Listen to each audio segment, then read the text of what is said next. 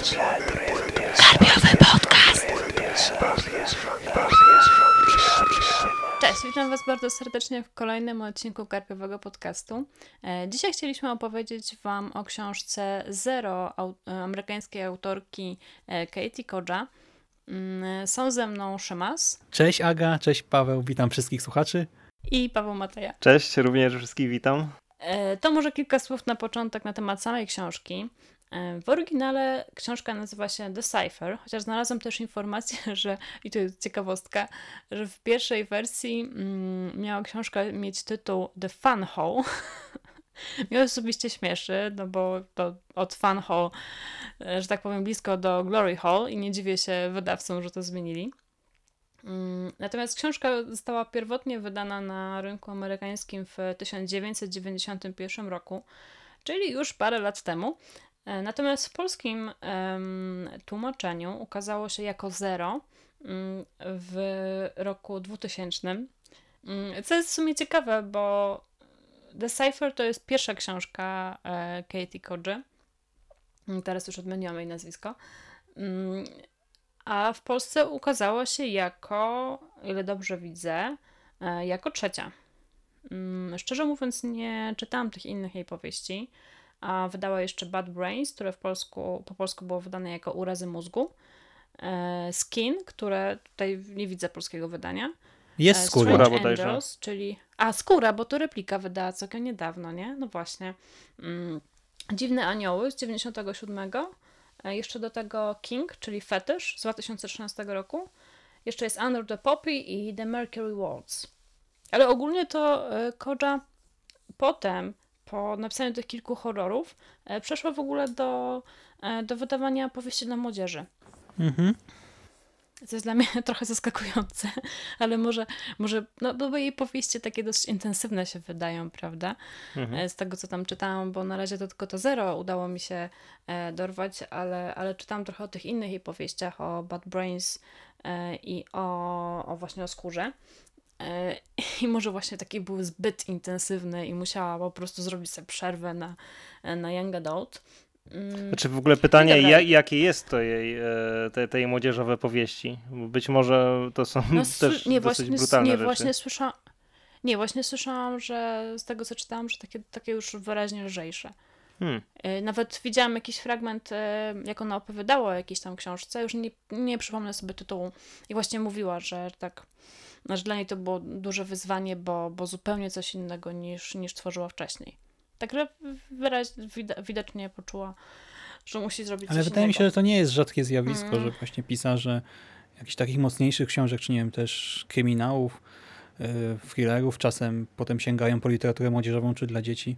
Od taka normalka. I jeszcze wspomniałeś o tej skórze, ale skórę też wydał Zyski Spółka w tej właśnie starej serii. W tym kameleonie swoim, bo ja Aha. jak yy, zamawialiśmy dla siebie wszyscy zero, to ja od razu zamówiłem te wszystkie trzy pozostałe powieści, które ukazały się w tej serii i mam ją na półce, więc skóra też się No to- ukazała wtedy. No to w takim razie, no to pewnie mi się pomyliło, bo nie wierzę, żeby zysk e, to, to oddał replice, nie? W każdym razie, może e, zacznijmy, jeżeli chodzi o, może przedstawmy krótko samą książkę, czyli e, The Cipher Zero. Główni bohaterowie to jest e, Nicholas i Nakota, którzy, uwaga, w... Nicholas mieszka w takim bloku, który się bardzo, bardzo sypie. Ogólnie jest niespełnionym poetą, który w drodze do sławy pracuje w wypożyczalni wideo. I w jego mieszkaniu, a raczej w, na korytarzu blisko jego mieszkania, znajdują dziurę. Dziura to jest.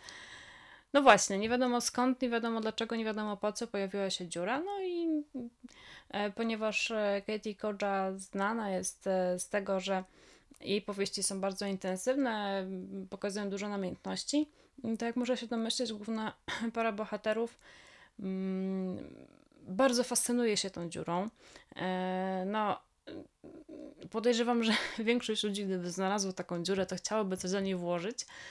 I, no i właśnie to robią, tak? E, I okazuje się, że e, przedmioty, które wpadają do tej dziury, mm, wychodzą z niej zmienione. E, Później No właśnie nie wiem, jak, jak daleko wchodzić w opowieść, ale myślę, że, że można się domyśleć, tak? Jak to dalej się potoczy. E, myślę, że w dalszej części podcastu w ogóle przejdziemy do spoilerów.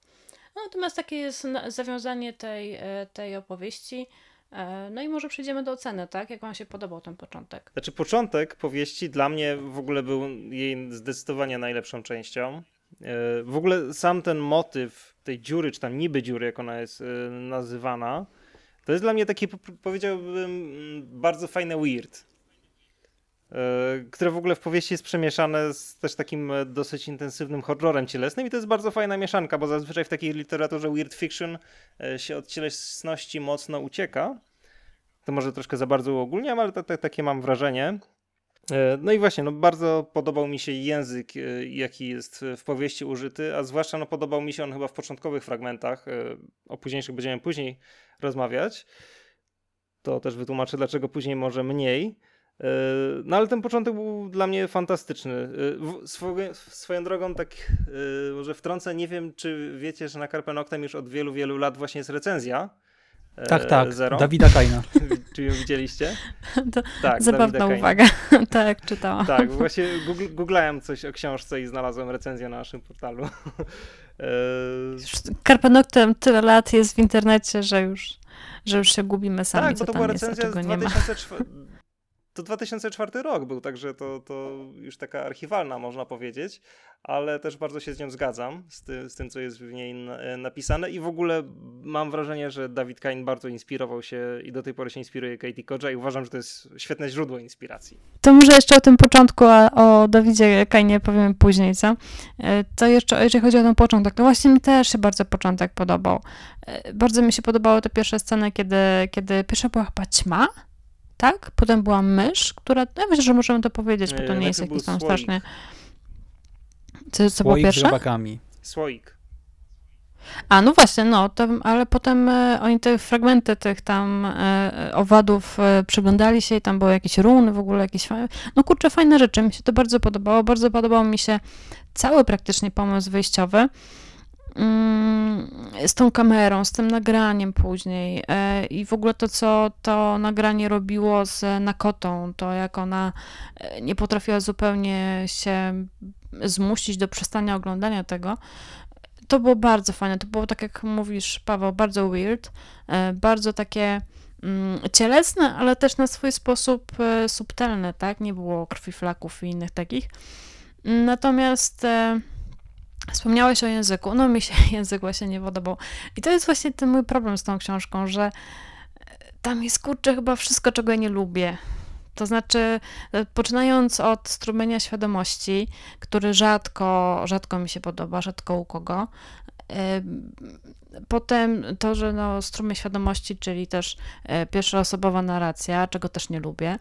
Mm, A jeszcze czytałam e, jednocześnie albo krótko po, mm, albo przed, czytałam książkę Cupriaka i tam też była właśnie taka narracja, ciągle pierwsza osoba e, i ciągle coś na wzór strumienia świadomości. I po prostu już miałam totalnie tego dosyć. Mm, Poza tym, no tutaj sporo jednak tej groteski. Mm, i jest taki coś, co rozumiem, że Dawidowi się bardzo podoba i może wam też, ale czego ja nie lubię, tylko taka, takie nagromadzenie dziwności. Ja lubię, jak dziwność jest po coś, ja lubię, jak jest e, taka, że ja wiem, dlaczego, po co ona jest i, i że to nie jest taka dziwność dla samej dziwności. Ja mam wrażenie, że tutaj jednak taka bywała. Jeszcze na początku to miało sens, że to mi się podobało, tak, że, że ja wiedziałam, e, e, że ja wiedziałam, co się dzieje, tak, że chodzi mi o to, że tam były jakieś konkretne wydarzenia, tak, że, e, że jak się wrzuci coś do tej dziury, to dzieje się to i tamto i tutaj jakieś runy. Ja rozumiem, że to było niewytłumaczone, że sama dziura, ta niby dziura, tak, ma być niewytłumaczalna i ona ma robić rzeczy, które e, nie mają sensu, bo ona taka ma być. Ja to rozumiem, ja to kupuję, nie? Ale natomiast e, potem to, co się dzieje z głównym bohaterem, który gdzieś tam idzie, coś tam robi, coś tam myśli, o czymś tam, w ogóle takie mi się wydawało to totalnie, kurczę, to, to też gdzieś napisał w jakiejś recenzji, bo tak trochę poczytałam recenzji, że e, ta książka lepiej by działała, gdyby była krótsza. I mi się wydaje, że tak, jakby wyciąć w ogóle ten środek, na który strasznie wam narzekałam na, na fejsie, mm, to by mi się dużo bardziej podobała ta powieść, bo na przykład na koniec też już załapałam klimat, też już wiedziałam, do czego ta historia zmierza i o czym jest i, i wtedy już też mi się dużo lepiej to czytało. Natomiast sam środek jest taki, no jeszcze ta scena z, e, jak bohater e, no nie, dobra, to już będzie spoiler, to może nie, no ale tam jeszcze jakaś jedna scena faktycznie była, ale tak to mam wrażenie, że kręcą się w kółko, nie? I że to jest takie, że ona sama nie wie, że, że wie, że to musi minąć trochę czasu, żeby e, bohater się tam zmienił, nie? Pod wpływem tej, e, tej dziury, ale że tak nie do końca ma, mm, ma pomysł na to, jak to właściwie doprowadzić go do punktu, mm, no, do, w którym ma się znaleźć, tak? To tak ja się teraz w końcu dobiję do głosu, żeby tak ku uciesze Misiela z mistycyzmu. I tak, ogólnie wrażenia mam w miarę pozytywne, przy czym też jeszcze, ja kończyłem lekturę ile? Trzy dni temu, dlatego jeszcze nie wszystko sobie ułożyłem w głowie, ale po kolei. Y, też początek mi się bardzo podobał, do środka mam pewne drobne obiekcje, y, końcówka, no właśnie nie wiem jeszcze jak ją oceniać, ale to pewnie ustalimy co i jak w strefie spoilerowej. Wracając do tego początku. My mówimy o tym, że to jest weird, cielesne, trochę też, nie wiem, mamy elementy bizarro może w tym wszystkim. Mamy tę dziwną dziurę, która wpływa jakoś na rzeczywistość, jej najbliższą rzeczywistość, tak, na to, co przykładamy do tej dziury, czy co wtykamy w nią, wpływa na te robaki jakieś tam, na mysz, yy, wpływa na kasetę wideo, później na naszego bohatera, ale to tak naprawdę jest jakiś ten jakiś tam element tej historii, bo na pierwszym planie jednak przede wszystkim mamy tego głównego bohatera, Nikolasa. I Nikolas, tak jak powiedziałeś, jest tym niespełnionym poetą i on jest ogólnie on jest totalnie niespełniony życiowo, tak? I jeżeli chodzi o jakieś jego emocje, uczucia, miłość i o pracę, ta jego praca w salonie wideo no nie daje mu satysfakcji, tak?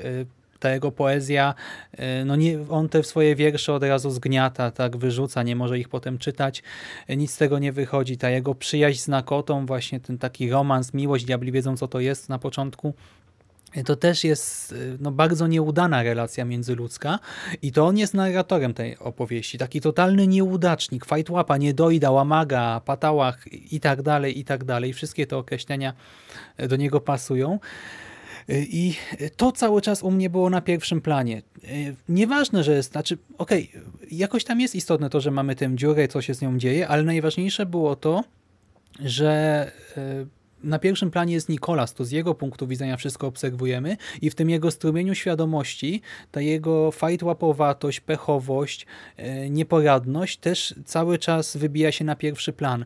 I to było dla mnie jakoś tam fascynujące, Zwłaszcza, że y, tutaj relacje międzyludzkie odgrywają moim zdaniem sporą rolę w tej powieści. Bo po pierwsze mamy ten kontrast z Nakotą. Nakota jest, znaczy ona też życiowo nie jest może i spełniona, bo to jest jakaś tam kelnereczka z jakiegoś pubu dla właśnie też nieudaczników, alkoholików, brudasów. Tam to jest nawet jakoś tak opisane mniej więcej w ten sposób.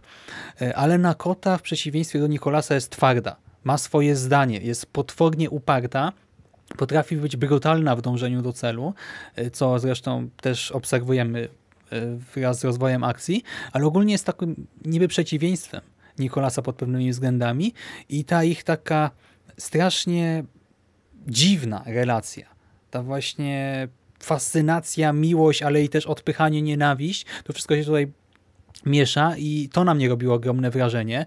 Y, ja naprawdę miałem takie momenty, bo tak naprawdę ta dziura tam jest, ale często jesteśmy gdzieś obok dziury. Tak, dziura jest w tym swoim składziku, ale my obserwujemy bohaterów w mieszkaniu na przykład, gdzie się o coś kłócą, walczą o coś, e, zastanawiają się, co, zrobić z kasetą, e, co wrzucić jako następne do tej dziury, czy w ogóle coś wrzucać i tak dalej, i tak dalej. I e, ja nie skupiałem się na tych szczegółach dotyczących tego, co jest dziwne, tej dziury, tylko na tym, jak oni się zachowują, jak oni ze sobą walczą. I do końca zastanawiałem się też, jak interpretować ten tytuł to zero właśnie tytułowe. E, I e, no, może jest na to za wcześnie teraz, ale właśnie dopiero po doczytaniu do końca, e, znaczy właśnie nie dopiero, nawet po doczytaniu do końca, też nie tyle zastanawiałem się nad samą dziurą, jej pochodzeniem, dziwnością, przyszłością, co nad tym tytułowym Zerem i Nikolasem. Znaczy, wiesz co, no to wszystko się ogólnie zgadza, ale tak jak mówisz, że dla ciebie nie było ważna dziwność tej dziury. Ja jak mówię o dziwności, właśnie bardziej mam na myśli e, właśnie e, tego chłopaka, który ma na imię Nikolas i na koty, dlatego, że te przepychanki po pewnym czasie mam wrażenie, że były bardzo powtarzalne. To znaczy, że ja nie to nie są dla mnie bohaterowie, i to też się powtarzało w tych recenzjach, które czytałam, że oni są przerysowani, że oni nie są prawdziwi, oni są właśnie tacy mm, takie postaci zawieszone jakby w czasoprzestrzeni, które nie wiadomo do, do czego dążą, jakie mają tło, co robią, dlaczego to robią. I to jest takie Masz rację, że możemy ich jakoś tam scharakteryzować, ale wszystkie ich mam wrażenie, że, mm, że wszystko jak tak się ich opisuje, to wszystko będzie po prostu bardzo jednowymiarowe. W tym sensie, że nie, nie widzę ich jako bohaterów, że tak powiem, mm, okrągłych, wiesz, wielowymiarowych czy coś takiego. Ja wiem, że to jest, że tak miało być, że, że o to chodziło, że dlatego jest to zero, tak? I, i, i tak dalej. Natomiast no, jakoś nie interesowały mnie te postacie aż tak bardzo, jak to No właśnie, dla mnie to się wydało fascynujące, bo znaczy, oni nie są głębocy, tak, jako bohaterowie, nie mają jakiejś wielkiej przeszłości i tak dalej, ale oni tworzą taki, właśnie nie wiem, czy przerysowany, tego nie jestem pewien. Strasznie patologiczny związek, tak? Ale właśnie, bo to jest, y, dla mnie to było przez jakiś czas taką metaforą właśnie w związku na przykład, w którym, nie wiem, y, mąż tłucze żonę, czy żona jakoś tam wyżywa się na mężu, bo to się tutaj powtarza na różnych jak gdyby poziomach skali.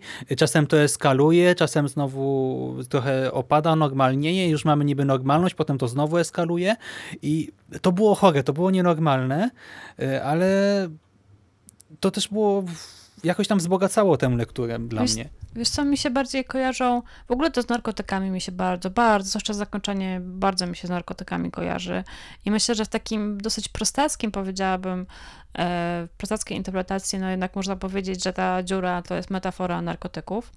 E, natomiast e, no mi się to kojarzy, wiesz, z taką bohemą. W ogóle zwróciłam uwagę, znaczy ktoś mi zwrócił uwagę, że ważny jest e, kontekst czasów, kiedy ukazała się ta książka, E, czyli to jest grunge, tak? To jest epoka grunge'u, epoka nirwany. Wszyscy wiemy, jak skończył e, Kurt Cobain. I ja myślę, że to jest dosyć istotne. I kurde, powiem wam szczerze, jak przeczytałam o tej nirwanie i tak sobie skojarzyłam, totalnie widzę to, nie? Totalnie widzę takiego właśnie artystę, który po prostu jest taki artystyczny, że normalnie nic nie jest istotne dla niego, tak? Tylko dla niego ta, ta dziura, tak? Mm, mhm. I, I właśnie raczej w tę stronę bym tego... szła. Znaczy w ogóle... Czyli takiego roz...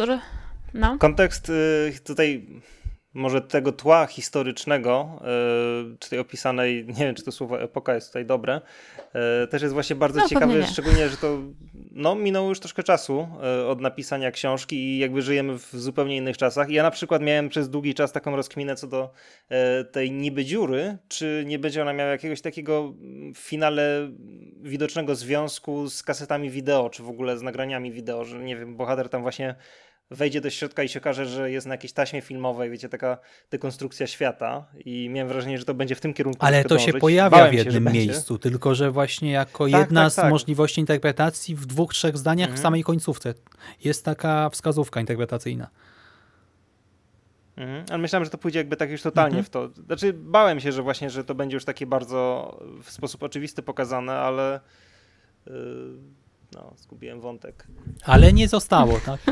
znaczy ogólnie mówi się o tej książce, że to jest dekonstrukcja, że to jest dezintegracja, tak? Dezintegracja tej postaci. No i, no i ogólnie tak, no ogólnie o to w tej chodzi w tej książce, tak? Że e, on nawet w pewnym momencie stwierdza, oczywiście nie podam cytatu, bo moja, e, moja pamięć jest jedną wielką dziurą, że mm, on czuje, że ta dziura pojawiła się w jego sercu, że to jest tak jakby, no może to interpretować, że to jest metafora jego samego, tak, że on ją stworzył, dlatego ona go, e, dlatego ona je, chce tylko jego, tak. Mhm. Znaczy dziura jest w ogóle takim bardzo fajnym abstraktem, nie? To, to jest w ogóle rzecz, która mnie zachwyciła już chyba e, w momencie jak... Ja czytałem o właśnie Katie yy, u Joshiego, właśnie on opisywał tam, czy właściwie zachwycał się jej debiutem, czyli Zero. I sam ten opis właśnie tego, że jest dziura, która jest dziwna, jak o tym przeczytałem, to byłem totalnie już kupiony. Wiedziałem, że muszę to przeczytać, bo bardzo lubię takie właśnie, takie, takie powiedziałbym, wysoce abstrakcyjne motywy. I w ogóle podoba mi się to, jak autorka ten motyw tutaj po, potraktowała, bo jest on taki bardzo wielowymiarowy. No właśnie można tutaj yy, tą, tą dziurę na tyle różnych sposobów traktować. Yy, od jakichś takich powiedział, no tak w tym kontekście dosyć prostych, takich weirdowych, jako takie zaburzenie rzeczywistości poprzez właśnie, tak jak tutaj wspomniałeś, tą dziurę, dziurę w sercu, czy jakieś takie motywy związane z popkulturą, czy, czy w ogóle z kulturą, bo to zresztą jest cały wielki wątek przecież w książce. Tak, właśnie to jest w sensie, że e, te, te, te artystyczne, tak, mhm. o to ci chodzi? Bo tak, to tak, tak. popkultura to chyba jeszcze jakoś tak nie, nie bardzo. Bardziej właśnie oni pozują na wysoką kulturę. E, tak, wiesz, tak, tak, nie. O, o popkulturze akurat mówię tutaj w kontekście nagrań wideo.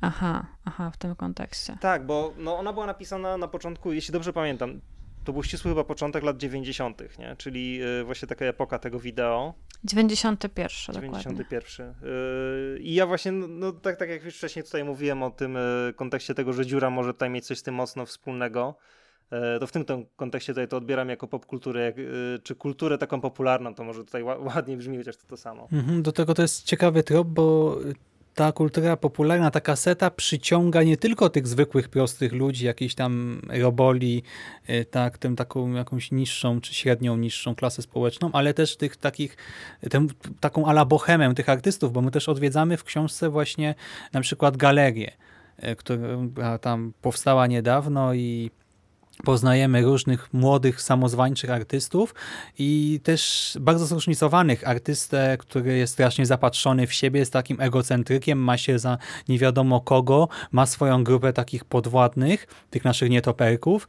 Mamy na przykład Randiego, czyli takiego gościa, który jest trochę jak Nikolas, na co dzień pracuje chyba w warsztacie samochodowym, ale w wolnych chwilach tworzy rzeźby z metalu, stali i może też nie jest jakoś szczególnie spełniona, ale jednak wystawia je w tej galerii, y, tworzy coraz to nowsze, ciekawsze dzieła i jakoś tam się rozwija.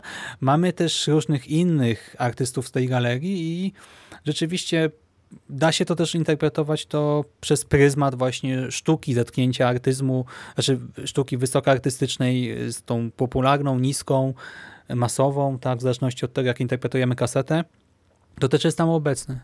Kurczę, totalnie tego nie widzę, nie? Naprawdę, totalnie tego nie widzę. Ja w ogóle tą samą, samą bohemę to widziałam jako wielką parodię i w ogóle wyśmiewanie tych wszystkich ludzi. Mm, kaseta dla mnie, jeżeli miałaby być jakimś symbolem, czy była symbolem, nie? To, to właśnie jakoś tak zupełnie nie widziałam tego zdarzenia, nie? Te, te, tego popkultury z, z kulturą wysoką, dlatego że... Mm, dlatego, że te, ta kultura wysoka była tak naprawdę wyśmiana w tej książce. Więc nie widziałam zderzenia, bo, bo po prostu była zdekonstruowana, tak? Było totalne zniszczenie tej kultury wysokiej, która się no, okazała w ogóle bzdurą, tak? Ale właśnie czy okazała się bzdurą? My widzimy po prostu, że y, to nie jest, właśnie nie ma idealizowania, bo to nie jest tak, że ta kultura wysoka jest totalnie y, jakoś wyśmiana. Po prostu ci bohaterowie, których spotykamy są, y, oni są są śmieszni. śmieszni, dla mnie bardziej przerażający, tacy nieprzyjemni. No, dla mnie, no, no przerażający w swojej śmieszności, ale no na przykład te, on te nietoperki chyba je nazywał, tak? Te, te, tych Albo towarzyszy Tak, Malcolm jest tym naszym egocentrycznym ale... twórcą, który ma się za nie wiadomo kogo, a też tak naprawdę na co dzień chyba ubrania no, sprzedaje. Właśnie.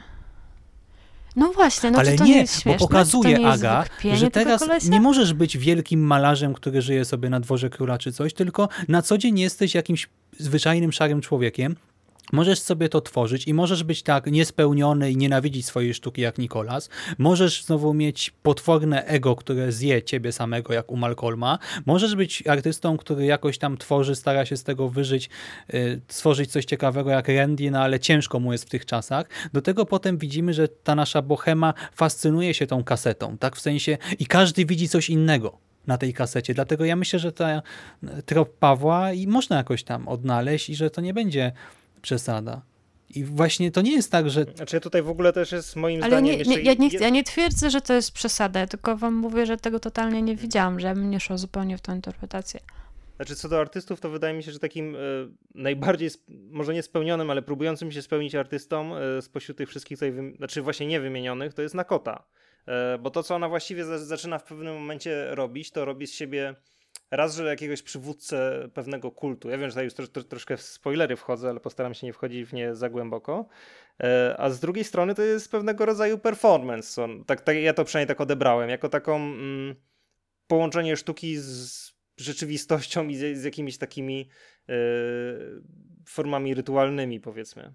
A to znowu, nie, ja tego tak nie widzę, bo dla mnie po prostu Nakota, y, ja łączę Nakotę z dziurą, tak? I dziurę traktuję właśnie y, albo jako metaforę naszego głównego bohatera i wtedy Nakota jest po prostu tą taką y, patologiczną kochanką, albo dziura jest narkotykami i Nakota właśnie wpada w nauk, albo dziura jest religią, i Nakota staje się właśnie fanatyczką, taką konserwatywną wyznawczynią tej religii i ja to bardziej w takich dualizmach widzę. W sensie jej nie łączę w ogóle z bohemą i artyzmem, ale no może im nie wiem, musiałbym pomyśleć. Znaczy, ja ją łączę na tym zasadzie, bo mówię, bo dla mnie ta sama, sama bohema to są. Ja ich odebrałam jako ludzi, którzy strasznie się oszukują, nie? Którzy myślą, że są artystami. I Nakota. E, Nakota wydawała mi się tam najbardziej szczera pod tym względem, że ona jest już totalnie zdegenerowana. Mhm. A czy mi się wydawało I właśnie, że to w jest... pewnym sensie. Mhm. E, Wydawało mi się, że to jest takie zderzenie e, tego takiego sztucznego, bardzo zmęczonego akademickiego artyzmu e, z takim artyzmem właśnie, który chciała tworzyć Nakota, czy oni ją nazywali dzierzbą też. Czyli takiego artyzmu, no właśnie performance'u pewnego rodzaju, w którym używa się właśnie całe ciało, czy, czy całą swoją osobowość, żeby stworzyć coś, co już może troszkę wykracza poza granice sztuki. Tak, ja właśnie myślę, Ale że. to dlaczego, mm, w czym jest wtedy jest- Nikolas, tak, jako jej ograniczenie i dziura? No a dlaczego musi być e, czymś konkretnym? To jest takie, wiesz, takie interpretowanie na zasadzie to stoi za tym, a to jest tym i tak dalej. Dlaczego musi być czymś konkretnym? Bo odgrywa bardzo ważną rolę w jej wątku, dlatego no, No Nikolas jest dla niej, dla mnie, nie wiem, dealerem narkotyków, tak? Takim bardzo ogólnym sensie, w tym sensie, że on ma coś, czego on, co ona chce, a ona jest jak dziecko, tak? Ona musi po prostu mieć i, i, i nieważne wszystko inne i ona to musi mieć. I to jest właśnie tak, albo to może być religia. No, nie wydaje mi się, żebyś był w stanie, wiesz, wskazać taką jedną rzecz, to jest na pewno to, albo na pewno tamto. To jest ogólnie coś, co ona bardzo chce. I ona na tyle mm, to chce, że dla niej w ogóle Nakota zdaje się nie, zważasz, nie zważać e, na nic, nie? E, W tym sensie, że jej życie praktycznie nie istnieje. Tak naprawdę mm, Nikolas to nawet nie wie, co ona robi, poza tym, że czasami wychodzi e, w tym barze pracować, tak? Znaczy oni jakby na I- zupełnie różne sposoby y, próbują, nie wiem, walczyć ze światem, bo Nikolas, y, walka Nikolasa jest taka bardzo po prostu defensywna. On się po prostu zwija w taką kuleczkę i stara się, żeby nic go nie dotykało, a Nakota próbuje jakby przekroczyć te wszelkie jakieś takie granice, ograniczenia, które jej świat nakłada. I to Na, właśnie... Nakota w ogóle... To, to jest No. tak, takie zderzenie właśnie tych postaci, gdzie on jakby próbuje mm, przemilczeć, można powiedzieć, e, tę niby dziurę, podczas gdy ona no wręcz chce wejść do niej i przekonać się jakby czym ona jest i no tutaj to na, na przeróżne sposoby można odbierać. Nakota w ogóle y, ma bardzo silne e, ciągi do autodestrukcji, nie? E, To, że ona chce do tej dziury wskoczyć, no to jest, no, ona wie, czym to się skończy tak naprawdę, a mimo to tam idzie.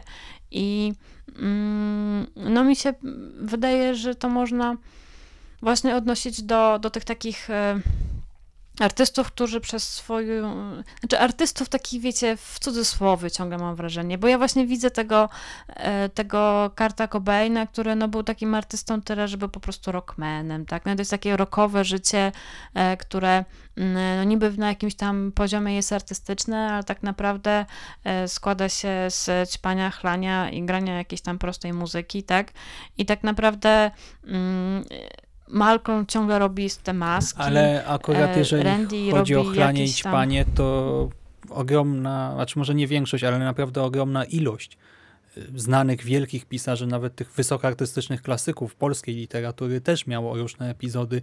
I to czasem nie epizody, No tylko pół życia dobrze, przeklało, ale przećpało. Ja nie mówię wprost, że ktoś, kto ćpie, e, to nie może być artystą. Ja mówię, że oni dla mnie nie byli artystami.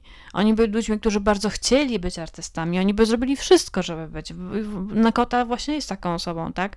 Ona jest w stanie siebie poświęcić, byleby ktoś ją zapamiętał. Dlatego po prostu tak? ja u Nakoty nie widzę chęci stworzenia dzieła. Ona właśnie ma tę chęć do autodestrukcji, chęć do przekroczenia granicy, do bycia takim Faustem, przekroczenia granicy poznania, dowiedzenia się czegoś, czego nikt dowiedzieć się nie może, e, ale ja w tym nie widzę sztuki po prostu, dlatego ja jej nie łączę z tym wątkiem. Bo ona... No ja mimo wszystko Ja widzę w niczym nie widzę tutaj sztuki. Co? Oni wszyscy, ja tutaj w żadnej postaci nie widzę sztuki. Znaczy, no właśnie to jest y, to, co tworzy Kodża w tej powieści, to jest właśnie taka też y, po części dyskusja na temat tego, czym sztuka w ogóle jest. I- i Ja to też tak odebrałem w, i dla mnie to było takie, takie dosyć kluczowe, że właśnie z jednej strony była e, znaczy, ja, ja, ja wiem, że to są takie też dosyć kontrowersyjne, można powiedzieć, tematy, czy co jest sztuką, co nią nie jest. E, Ja właśnie od, cały czas odbierałem to w kategoriach takiej sztuki akademickiej i performance'u. Gdzie no to było jednak. Dlaczego wiele lat- akademickiej? Może współczesnej, tak? Nie wiem właśnie, dlaczego, co mówisz, co masz na myśli Znaczy, mówiąc wiesz co, akademicka? Współczesnej, no to też było troszkę czasu temu. Yy, ale nie, no mówię o tak, tak no, bo to, to jednak się troszkę też zmieniło w tym czasie, jak sądzę. No ale to tak naprawdę powiedzmy sobie szczerze, co, co mamy na myśli, tak? No ja to widzę w ten sposób, te wyśmiewane instalacje, które wyglądają jak wieszaki na ubrania i na takie rzeczy. No ja to w tym, w tym kontekście widzę, nie? I po prostu od razu mi to wszystko wskoczyło w te, w te szufladki i, i ja po prostu nie, nie dostrzegałam prawdziwych artystów w tych ludziach. Znaczy właśnie, no co jest, kto jest No prawdziwym właśnie. artystą? No oni bardzo chcieli być artystami, nie? Tylko, że, tylko, że właśnie jeden mm, pracował. e, Miałam wrażenie, że Kodża umieszczał w swojej książce elementy, które wskazywały na to, że oni to tacy są, wiesz, artyści wannabe, Tak, tylko nie? że, y, bo jak gdy mówisz o parodii, to ja wtedy widzę taką, wiesz, y, przerysowaną postać artysty w świecie, w którym on mógłby być artystą. A mnie się wydaje, że oni w świecie przedstawionym, że w tym świecie nie ma miejsca właśnie za bardzo na artystów, na sztukę y, i że, wiesz, masz tę galerię, tak, która jest miejscem właśnie przeznaczonym typowo dla sztuki i tam są właśnie ci ludzie. To nie jest tak, że oni są tymi artystami gdzieś tam w swojej głowie tylko i za swoimi biurkami, tylko oni wchodzą na te takie pierwsze salony, powiedzmy, tylko że cały ten świat jest, on nie jest miejscem dla sztuki. Właśnie Dlatego ja w tym nie widzę żadnego komizmu. Dla mnie to jest taka smutna wizja, gdzie artyści są Ale ja takimi... nie twierdzę, że to jest parodia śmieszna. Nie twierdzę, że ona... Oni są śmieszni, żałośni tacy, wiesz, że wielki artysta boi się przyznać, że sprzedaje ciuchy. Mm. Tylko dla mnie to nadal nie jest, ta żałość nie dotyka tylko jednostki, a rzeczywistości, tak? Tych realiów, w których ona się, Nie, się tak, znajduje. to jasne, oczywiście. Oczywiście tam wszystkie postaci takie są. Moim zdaniem wszystkie są przerysowane, wszystkie są żałosne. Przecież ten cały Nikolas, to miałam ochotę po prostu go wziąć, potrząsnąć nim i powiedzieć, kurwa, zrób coś. E, Jed, a Nakota, no jedna Nakota była silną postacią. Ona w swojej głupocie e, tego, że chciała e, to, tą dziurę, tak się zafascynowała tą dziurą, no jednak była silną postacią, dążyła do, do, do czegoś, chociaż to było totalne nic, tak, bo ona dą, dążyła de facto do zera. No, ale o, dążyła ładnie do czegoś, powiedziane, była dążyła silna. do zera. A to jedna ona. Wow. Co? Nie, się z super, dążyła do zera. No, a czym była Genialne dziura? No? to jest. Jak ktoś przeczyta powieść, na kota dążyła do zera. Wow! Jakie to jest zajebiste, za przeproszeniem. Ale mnie olśniło. Ale to właśnie to Dobra, jest też nie to, wy- nie to wy- jest ciekawe, że oni nie dążyli do bardzo różnych zer. Tak, ale wszyscy dążyli do zera. Wow! Mhm. No, to już mam. Ja nie wiem, czy się śmiejesz ze mnie, czy, czy co, bo nie, Nie, rozumiem. ale, ale ja myślę Tak tak, czy siak. dziwnie. Słuchajcie, może podsumujmy krótko jeszcze raz, komu to polecamy, czy komu odradzamy. A potem już y, nie bójmy się żadnych spoilerów, bo też tak przy tej interpretacji trochę Dobra. krążymy, nie, żeby nie powiedzieć niektórych rzeczy, a myślę, Tak. że dobrze by było jednak teraz pójść o krok dalej, więc może jeszcze raz, nie wiem, komu polecacie, komu odradzacie tę powieść. No, ja bym odradziła takim czytelnikom jak ja, którzy się e, naczytali już w swoim życiu dość e, groteski e, i, i po prostu już nie lubią tej dziwności. I I, no zdecydowanie dla kogoś, kto lubi klasyczne opowieści, to nie, bo to, to jest dziwne, to jest dziwnie napisane, to jest w ogóle całość taka, że siedzisz i czacha dymi, nie? I, i zdecydowanie odradzam takim, takim czytelnikom jak ja, no bo tak. No ja zdecydowanie się zgadzam, że to nie jest taka książka, którą można by każdemu polecić. Y, Ja jestem nią zachwycony i zgadzam się z tym, że środek książki jest jej najsłabszą częścią i rzeczywiście wydaje się, że można by sporo z niej wyciąć, chociaż ona wtedy też nie byłaby taka sama. To, to są, tam, tam się dzieje dużo, dużo rzeczy, które faktycznie takiego jest kręcenia się w kółko, ale to ma, ma jakiś wpływ na klimat i w ogóle na to wszystko, co się tam dzieje. I ja to odbieram tak, że to, no bo to jest rzeczywiście powieść debiutancka e, autorki. I ona ma dużo takich cech, e, właśnie między innymi dzięki temu środkowi, e, cech takiego debiutu, który nie jest do końca, znaczy jest taki nieporadny, ale ja na przykład ja bardzo lubię takie rzeczy. Taką nieporadność, która wynika z jakiejś takiej mm, idei, która nie jest do końca uformowana. E, to- jest, to jest taka, bym powiedział, taka agresja e, troszkę, którą, że ona musi wykrzyczeć z siebie jakieś rzeczy, które miała w głowie i moim zdaniem bardzo dobrze jej się to udało. Jestem pod e, ogromnym wrażeniem tej książki i na pewno na 100% będę jeszcze dalej czytał Korze. No to ja jestem bliżej opinii Pawła. Szczerze mówiąc, y, też uważam, że środek jest ciut słabszy od reszty książki, przy czym y, gdybym miał powiedzieć na przykład, co może z niego wylecieć, to nie jestem w stanie wskazać jakiegoś konkretnego fragmentu, który można by usunąć bez straty dla powieści, dlatego pomimo wszystko y, kupuję ją w takiej formie, w jakiej ona jest.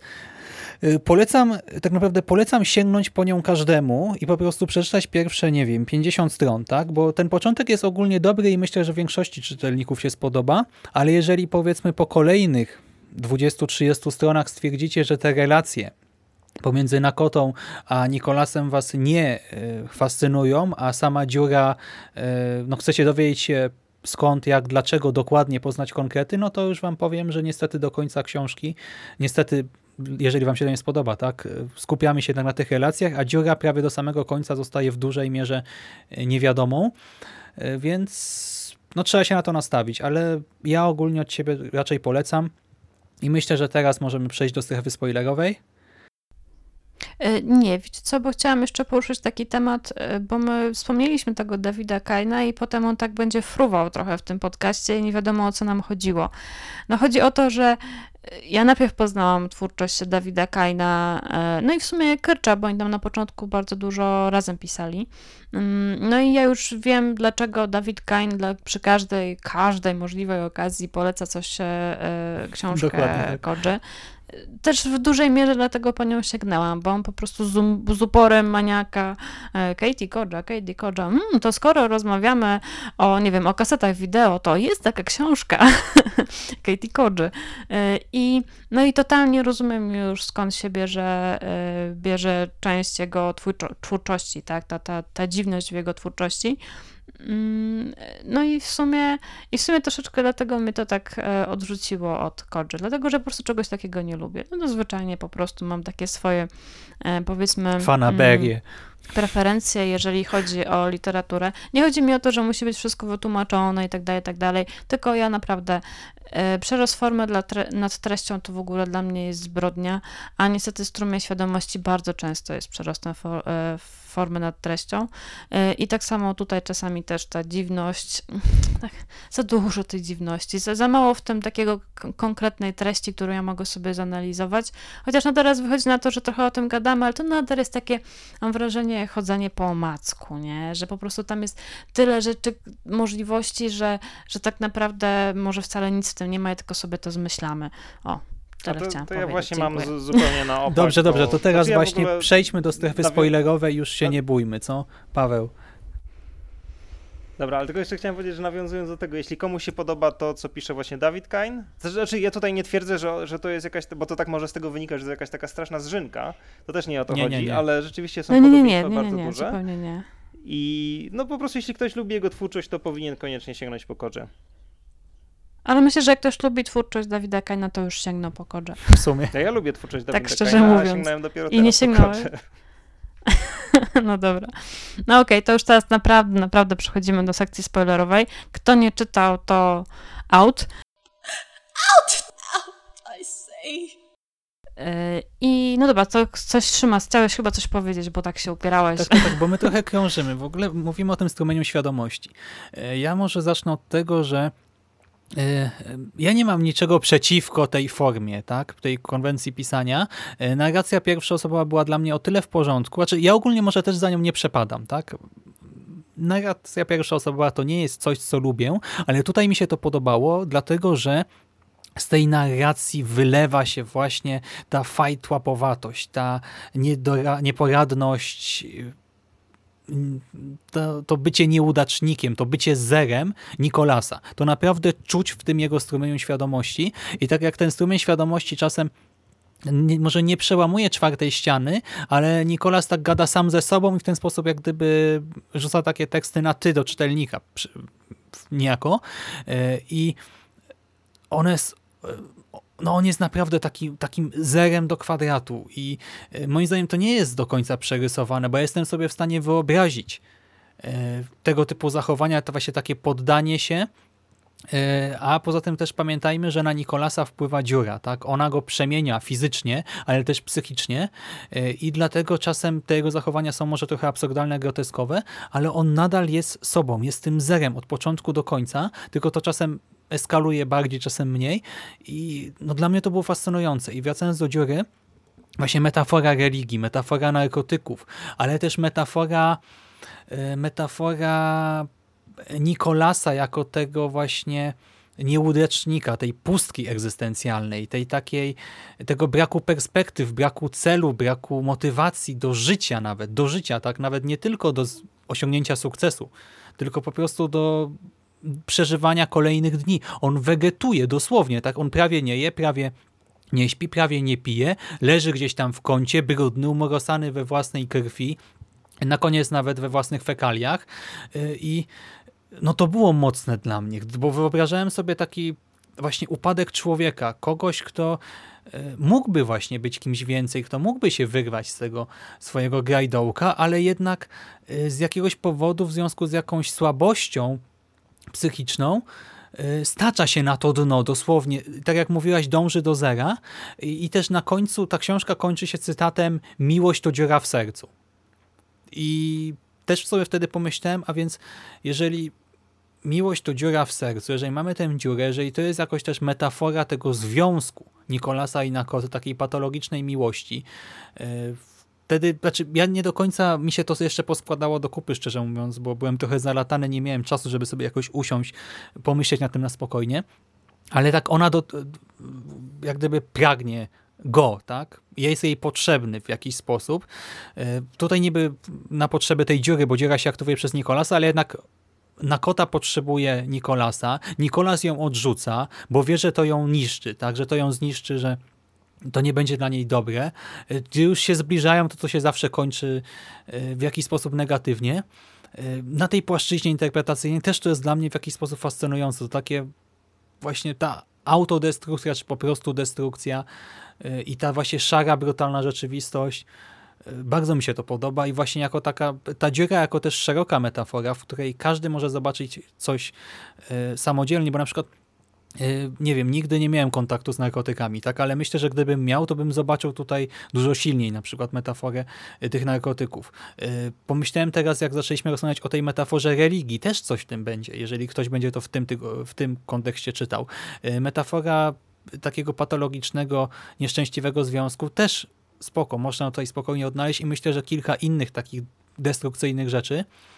No pod tym względem ja jestem zafascynowany. A wy jak to widzicie? I właśnie jakie były wasze przemyślenia e, po finale, tak, po przeczytaniu tych ostatnich zdań? Bo kończy się to tak, że jeżeli ktoś czytał dawno i nie pamięta, że Nikolas zamyka się w tym pokoju z dziurą, w tym składziku.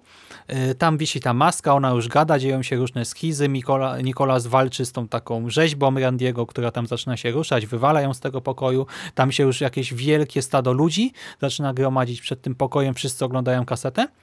I ostatecznie Nikolas no, wpuszcza na kotę, to znaczy na kota wchodzi do składziku, ale Nikolas przepala jej stopy w kostkach, ona upada, umiera na jego rękach, tak, a on już jest w tym całym, y, w tym śluzie takim dziwnym. Y, I no i jak wy to odczytujecie? Znaczy wiesz co, wcześniej e, wspominałe, wspominałeś o tym, że musisz sobie spokojnie usiąść i przetrawić tę książkę, żeby No. jakoś to sobie poukładać i ja mam wrażenie, że sobie tego nie poukładasz. Tutaj, to znaczy ja to, tak, ja to tak odebrałem i w ogóle jak czytałem, tak nie wiem, strzelam, że ostatnie 50 stron, ja byłem totalnie zagubiony w tym, co czytam. Być może to wynikało trochę z mojej nieuwagi, ale wydaje mi się, że przede wszystkim e, Korza próbowała czytelnika bardzo zmęczyć taką bardzo halucynogenną, czy bym powiedział narracją.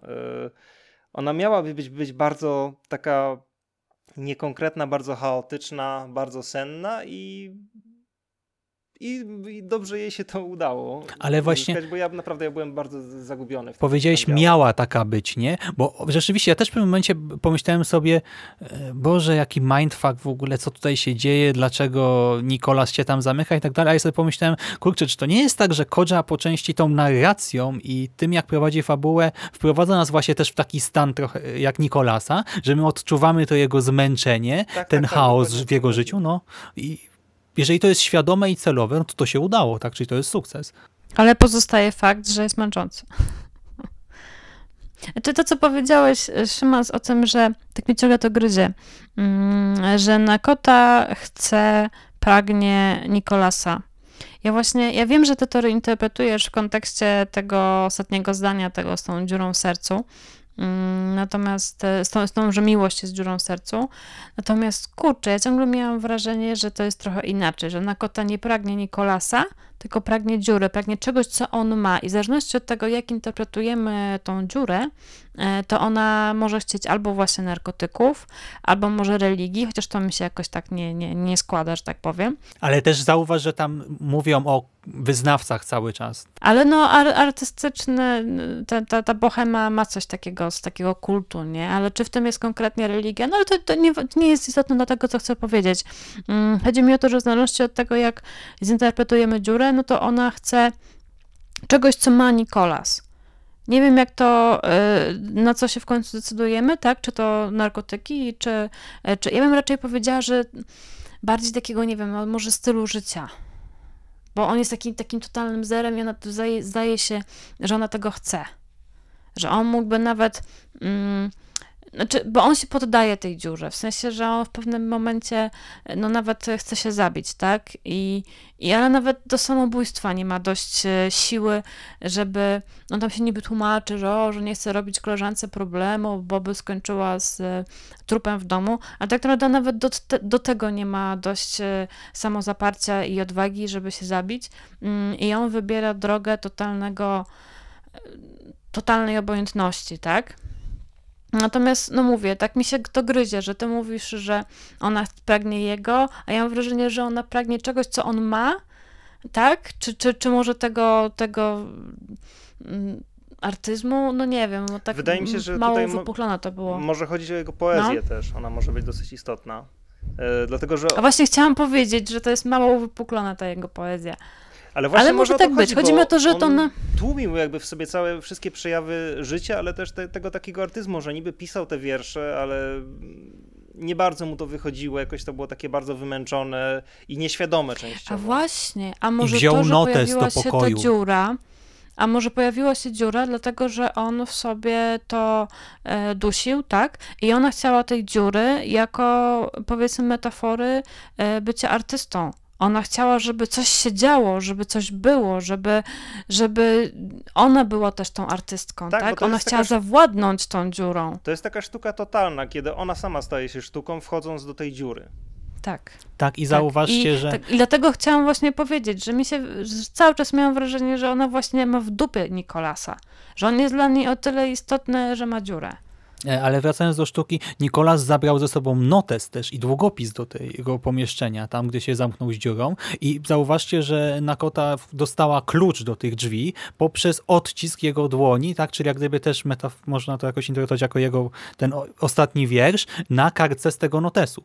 I to też dopiero to, jak gdyby pismo runiczne, które ona sobie tam oczami wyobraźni zobaczyła na tej kartce, otworzyło przejście. I dało jej dostęp do niego, tylko no, on ją jednak zablokował w ostatnim momencie. Ale wracając do tego, tak jeżeli to czytam jako narkotyki czy religię, no to dla mnie Nakota jest po prostu uzależnioną czy też fanatyczką, a Nikolas jest kimś, kto ją blokuje przed tym, po prostu chce ją uratować, ale jednocześnie Kto jest... już jest złapany, nie? Kto już jest e, jakby w sieci tej, czy tam religijnej, czy, e, czy po prostu jest uzależniony od narkotyków, a chce ją tak jakby uratować, Tak. bo Nikolas ją kocha, Ale tak? w przypadku metafory związku, ja to widzę tak, nie, że Nikolas, e, e, że ona chce czegoś, co ma Nikolas, znaczy tak i nie, bo ja to widzę tak, że Nicol, ona chce czegoś, co tylko Nikolas może jej dać, że to jest ta właśnie, e, to jest ta właśnie chora miłość, tak, że oni nawzajem jak gdyby pożądają siebie, ale i siebie odpychają, kochają siebie i nienawidzą, niszczą siebie nawzajem, tak, bo ona czegoś chce, on jej tego nie daje, cały czas się ścierają. Tam nigdy nie ma takiego właśnie takiej symbiozy, tylko zawsze jest ten nieustanny konflikt do samego końca. Jest ta, ta dziura w sercu, której nie mogą zapełnić. Tak, ale widzisz, ja mam wrażenie, że to jedno zdanie pokazuje, że mm, ja mam wrażenie, że to jest po prostu ta miłość jest jednostronna. Że Nakota chce dziurę, okej, ale że jeżeli chodzi o jakąkolwiek miłość w tym, w tym pseudozwiązku, to to jest tylko Nikolas. I dlatego widzisz, bo ty mam wrażenie, że e, skupiłeś się na tym ostatnim zdaniu i fakt, że ostatnie zdanie książki jest dość kluczowe, tak, no bo, no bo nie bez powodu tak się kończy, a nie inaczej. E, Natomiast mam wrażenie, że, mm, że może o, chodzi o miłość Nikolasa, a nie, że miłość między nimi, bo, bo powiem ci, że totalnie mi się nie klei ta interpretacja, że, e, że cała. Mm, że cała fabuła jest e, przedstawieniem tego patologicznego związku. Ale to i tak będzie patologiczny związek dalej, tak? Jeżeli Znaczy, to jest jednostronne. no tak, tak? no ja nie wiem, Ale nie ona- ona go nie kocha. patologia, nie? Ona go nie Wszędzie. kocha, ale ona go pożąda w jakiś sposób, tak? Bo ona też go pożąda cieleśnie, dosłownie, na kartach książki, nie? I ona chce z nim przebywać. Y, Nawet jeżeli, nawet, wiesz, bo on jest jej potrzebny, żeby zapełnić dziurę, tak? Żeby ją aktywować, czy też to serce, czytając ostatnie zdanie, ale nawet poza tym ona też się do niego zbliża czasem, nie dlatego, że go w tym momencie potrzebuje, bo czasami go uwodzi, żeby go wykorzystać, ale czasami po prostu on ją fascynuje y, już poza czymś. Po prostu, gdy ona jest spełniona, to ona go pożąda. Nie tylko wtedy, kiedy czegoś potrzebuje, kiedy chce czegoś tutaj dziury, ale też czasami tak po prostu coś ją do niego ciągnie. Ale, ale no, no właśnie ja to inaczej zapamiętałam. Być może źle to odebrałam, nie? Y, Ta książka jest na tyle y, udziwniona, że można czasami coś tam przegapić, opacznie zrozumieć i tak dalej. Natomiast ja odniosłam wrażenie, że ona, jeżeli go pożąda, znaczy nie wiem jak było wcześniej, tak? Bo mamy tak naprawdę zaczyna się ta opowieść w momencie, kiedy pojawia się dziura. Wcześniej ich coś niby coś tam łączyło, ale mam wrażenie, że to cały czas tak wyglądało, że ona do niego przychodziła, ale też wchodziła do innych facetów i tak dalej, nie? Mm, I ona go pożądała w tym momencie, kiedy albo się naoglądała tej kasety, albo, yy, albo w jakiś sposób miał, miała działanie ta dziura. Na przykład była ta scena z seksu, gdzie ona miała na sutku przyczepioną czaszkę tej zmienionej myszy, czy coś takiego, nie? Tam jakiś element tej myszy miała na sutku. Ja mam wrażenie, miałam wrażenie, że ona właśnie, że to w ogóle tak bardzo dosyć prosto się interpretuje, że ona była po prostu pod, naćpana tą dziurą, nie? Mhm.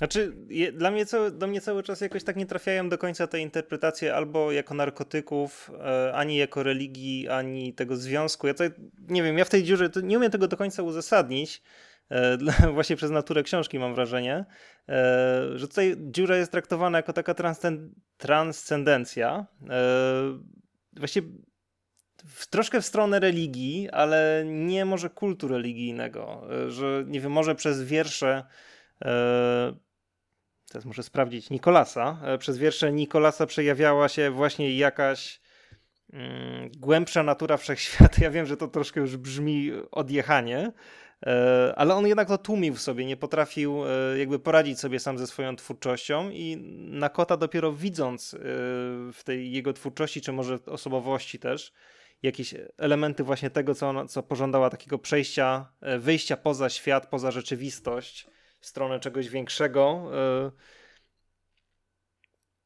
e, O Jezu, zgubiłem słowo. Znaczy, ja, wiesz co, ja mam wrażenie, że rozumiem o co ci chodzi, że ty nie chcesz e, takiej prostej interpretacji, że sprowadzenia e, dziury do, do jednej z tych rzeczy. Ja się z tobą zgadzam, bo tak naprawdę jest kilka tropów, ale żaden nie jest właściwy. Dlatego, że to po prostu nie jest taka książka, to nie jest książka Tak, z tak, kluczem, tak? To dokładnie. nie jest książka, którą po prostu możesz stwierdzić, że to jest tym.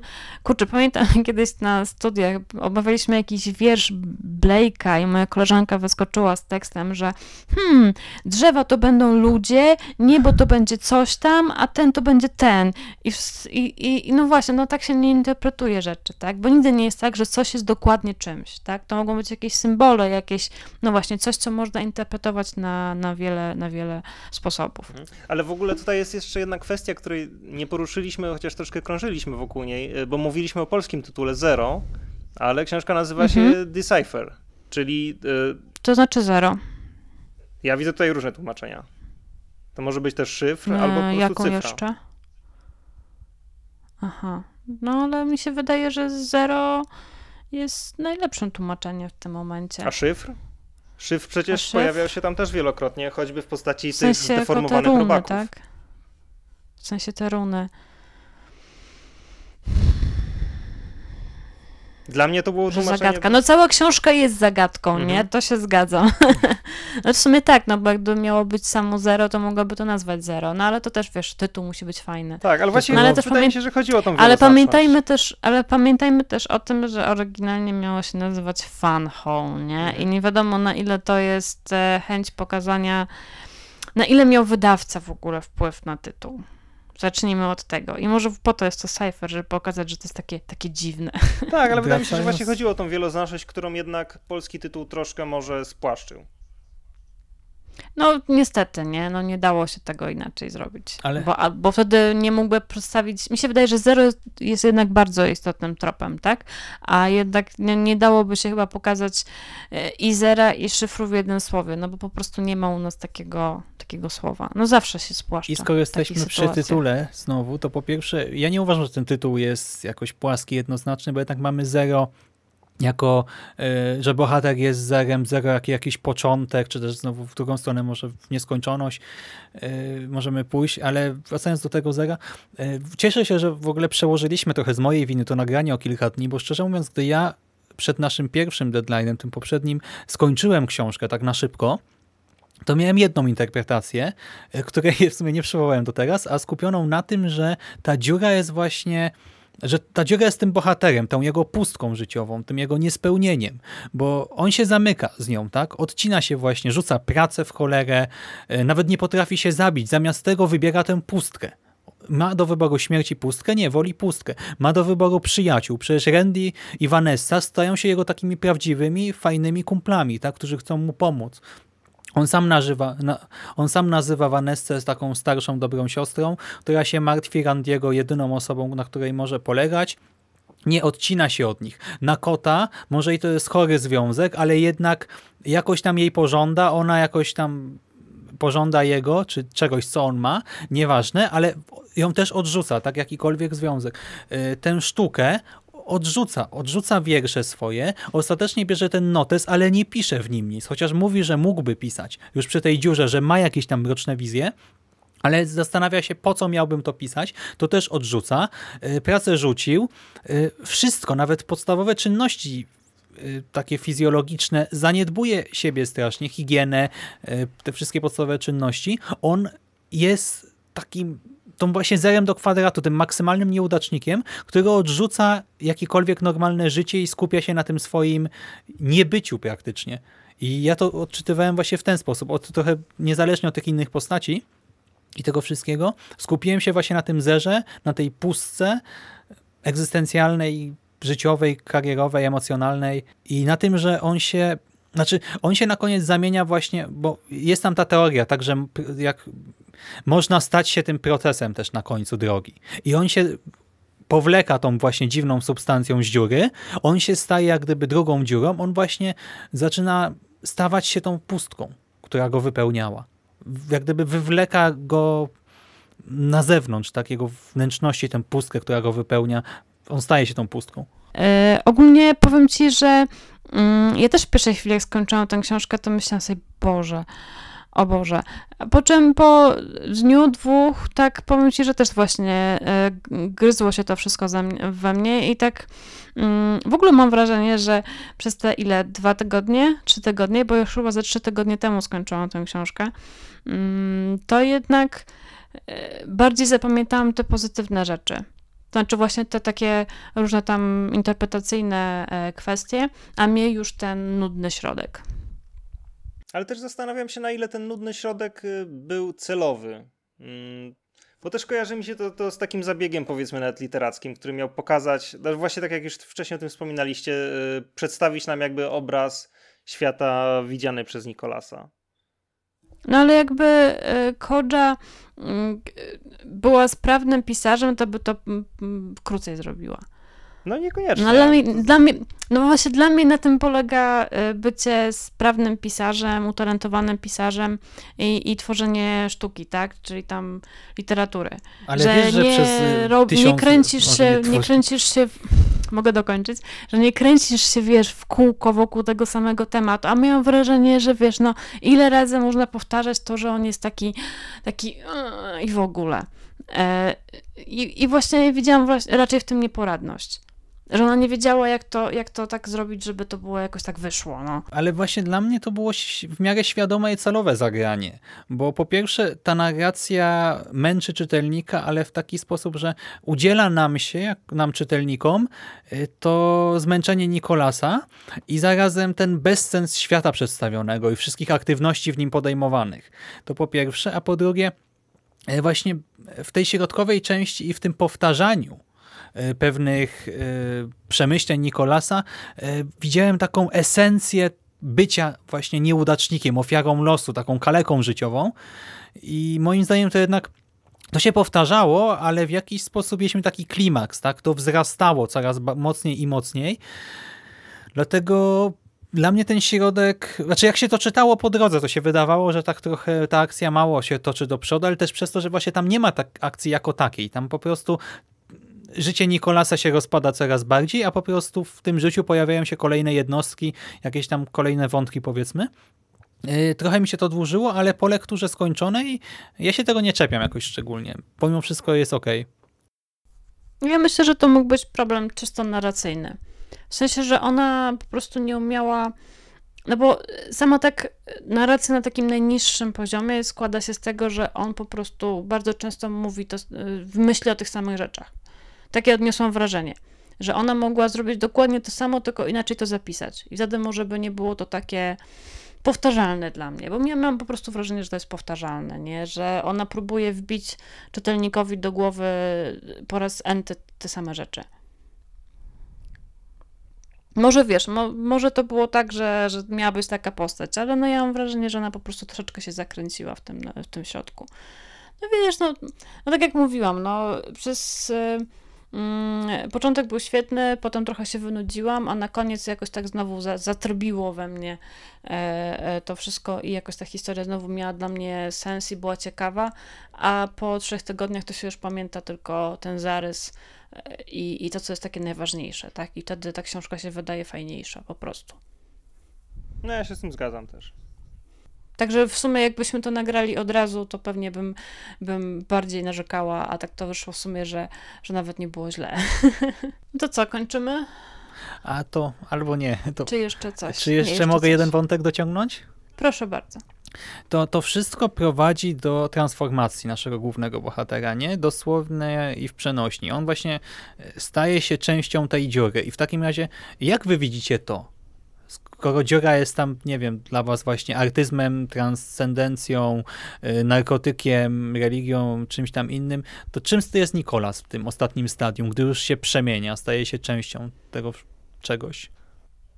No wiesz, y, można powiedzieć, że nie wiadomo czym i wtedy nam wychodzi, że nie ma sensu tego interpretować, no bo skoro to jest metafora, to, to w co on się zmienia i to w ogóle nie ma sensu i jednak dziura była tylko dziurą. Y, No nie wiem, no jeżeli pójdziemy tropem narkotyków, no to po prostu się zaćpał, tak? Naćpali się tak z nakotą, że ją w końcu zabił i tak się skończyła ich miłość, no. Czy mi się wydaje, że przede wszystkim No. w tej końcówce Nikolas przestaje być Nikolasem, a staje się no, częścią czegoś y, pewnie o wiele większego. Ale no, nie jest sprecyzowane co i można e, tutaj różne rzeczy sobie podstawiać. Ja myślę, że dość istotna w końcówce była nie tylko transformacja Nikolasa, ale przede wszystkim śmierć na koty. Bo zauważmy, że nie mamy. Nie mam, historia nie zaczyna się od Nikolasa, zaczyna się od Nikolasa i Nakoty. A potem nie ma Nakoty i tak jakby nie ma historii już. Znaczy, być może Nikolas jakoś tam dalej istnieje na swój sposób, taki dziurowy sposób, natomiast no nie ma już Nakoty, więc nie ma tej historii. Mm, Ale rzeczywiście, bo jak Nakota znika, to Nikolas się zastanawia właśnie, czy on nie ma tej dziury, czy, czy, czy ta dziura go nie wypełnia, tak? Czy on nie, e, zamieniając się w dziurę, nie wpełznie w głąb siebie. I właśnie przed tym zdaniem jeszcze miłość to dziura w sercu. Widzę, że jest zdanie, nie chcę nikogo skrzywdzić, lecz nie łudzę się, że będzie dokładnie na odwrót. I właśnie też pokazuje to jego destrukcyjne działanie od początku, niezależnie od interpretacji, tak? Czy to religia, czy narkotyki, czy cokolwiek innego. Hmm. Czy mi się. No tak, bo on ogólnie w ogóle nic z tego nie chciał, nie? On totalnie niczego z tego nie chciał, co się wydarzyło. Mi się wydaje, że właśnie A, w to jest końcówce tak dlatego już, e, znaczy, że to nie jest tak, e, że coś się dzieje, bo, e, bo na, na kota znika, tylko ona znika dlatego, że on już jakby pogodził się z tą dziurą w jakiś sposób, postanowił się z nią złączyć i mm, na kota już przestała jakby w tym przeszkadzać. Czyli już nie potrzebuje nikogo, też można tak powiedzieć, tak jest tą pustką, która Znaczy, go... Znaczy, To na, na kota przestała przeszkadzać. Właśnie to jest ciekawe, że, gdy, że ona nie do końca przeszkadzała, bo gdyby nie na kota, to on by tą dziurę zostawił y, dużo wcześniej i on by się z nią nie zespolił, z tą dziurą. Więc ona, ona go w pewnym sensie zmusza do tego, tym swoim zachowaniem. Może nie bezpośrednio, może nie o to jej chodziło, bo ona jednak chciała mieć dostęp do dziury, a nie to, żeby Nikolas y, z niej korzystał, że tak powiem, y, przez cały czas nie, i nie dopuszczał jej do niej, nie? Ale, mm, no ale właśnie nie, nie zgodziłabym się, że ona mu przeszkadza. no, znaczy Tylko- mogłem to też, też troszkę nieprecyzyjnie ująć. e, Ale to znaczy, też po to nie jest tak, że film- Nakota znika. To on ją odrzuca, tak? To on ją zabija. No bo on jakby Znaczy, zyskuje no, tym no momencie tak, już tak, kontrolę. tak. Znaczy mi chodziło tylko o to, że, e, bo ty mówisz, co dalej z Nikolasem, tak? A ja mam wrażenie, że oni byli w tej historii mimo wszystko równoważni. Mimo, że mm, jest e, narracja pierwszoosobowa i mamy te myśli Nikolasa, to jednak cała historia zaczyna się od e, Nikolasa i Nakoty i w momencie, kiedy nie ma Nakoty, to historia się kończy. I to, czy co się stało z Nikolasem, jest tak jakby. No bo on też, zwróciłeś uwagę na to zdanie, nie? Że on y, nie, Nie chce chce. kogoś skrzywdzić. Że nie, że nie chciał, tylko nie chce. I nie wiadomo, co będzie dalej. Może to jest, wiesz, metafora tego, że przeszedł na złą stronę mocy ostatecznie i nie wiadomo, jak to się po- podąży i tak jakby on nie ma już na to wpływu, bo już zatracił się w tym, czymkolwiek to jest. Paweł, Paweł jest obrażony na nasze interpretacje, bo on chciał tak jakoś bardziej ogólnie, mam wrażenie. Nie? Tak. No i inaczej do tego podchodziłem. Zupełnie na przykład ta interpretacja narkotykowa, o, o ile ona mi się zgadza w zasadzie, można, można ją przyjąć. Yy, o tyle zupełnie nie myślałem o niej zupełnie na początku. No bo to jest jedna z takich interpretacji, które wiesz, przechodzą ci do głowy. Mi to w ogóle na samym końcu przyszło do głowy. A ni- niby to jest takie oczywiste, bo przecież oni tam ćp- ćpią na samym początku, nie? W jednej z pierwszych scen. To mi też dopiero to przyszło na koniec do głowy, ale od razu miałam taką myśl, że nie, że to jest zbyt proste, że to jest za duże uproszczenie. I mam wrażenie, że każda tych, z, tych interpretacji samodzielnie jest zbyt dużym uproszczeniem, ale wszystkie razem tworzą jakiś taki obraz tego, co można pomyśleć o tej książce. Mhm. A pewnie można by ich jeszcze sporo dodać. No pewnie tak. No wiesz, no każdy też, e, jak, każdy utwór, e, każdy czytelnik dodaje coś od siebie do, do utworu, nie? I każdy czyta to inaczej. Tak, i być może właśnie tak jak mówiłem, jakieś prywatne doświadczenia też wpłyną na odbiór tej powieści. Właśnie jeżeli ktoś nas jeszcze słucha, to drodzy słuchacze, jeżeli macie jakieś własne interpretacje, czy też przychylacie się z tego czy innego względu do którejś z tych, które padły, to dajcie nam znać, bo to też w sumie jest ciekawe, może macie jakąś zupełnie inną wizję świata i tego, czym jest Dziura, kim jest Nikolas, kim, są, kim jest Nakota, kim są artyści. No, jeżeli macie jakąś swoje przemyślenia, to dajcie znać co i jak. Będziemy wdzięczni. I to w sumie świetnie pasuje na zakończenie tej dyskusji. Mam wrażenie, że moglibyśmy jeszcze się spierać z drugą godzinę. Także e, czekamy na, na, na, jakieś, na jakieś reakcje z waszej strony, tak? E, I, no i w sumie tyle. To co, to serdeczne dzięki za nagranie. Dzięki. Dzięki również. No i do zobaczenia. Do usłyszenia w następnym odcinku. Do usłyszenia. Cześć. Do usłyszenia. Cześć. Thank you.